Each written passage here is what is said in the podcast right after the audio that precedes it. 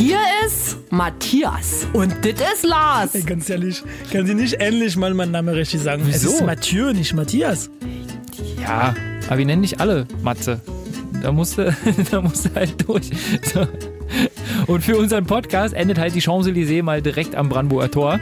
Und der Fernsehturm steht mitten im 16. Arrondissement. Genau, wir beide äh, machen einen Podcast, ähm, also quasi Mathieu als äh, hinzugezogener Franzose aus Paris, der jetzt in Berlin lebt, äh, und ich, der hier geboren ist, ähm, betrachten wir so ein bisschen die Gemeinsamkeiten und vor allem die Gegensätze ne, der beiden Nachbarländer von. Deutschland und Frankreich. Ja, tatsächlich werden wir unsere, unsere Erfahrungs äh, einfach teilen äh, mit meistens gut äh, recherchierten Meistens Fakten. gut recherchiert. Ja, der äh, deutsch-französische Freundschaft. Oh, die Deutsche. Oder auch. Ja, oder auch mal Feindschaft. Das kann schon Ne? sein. Es kann auch mal äh, Unterschiede geben.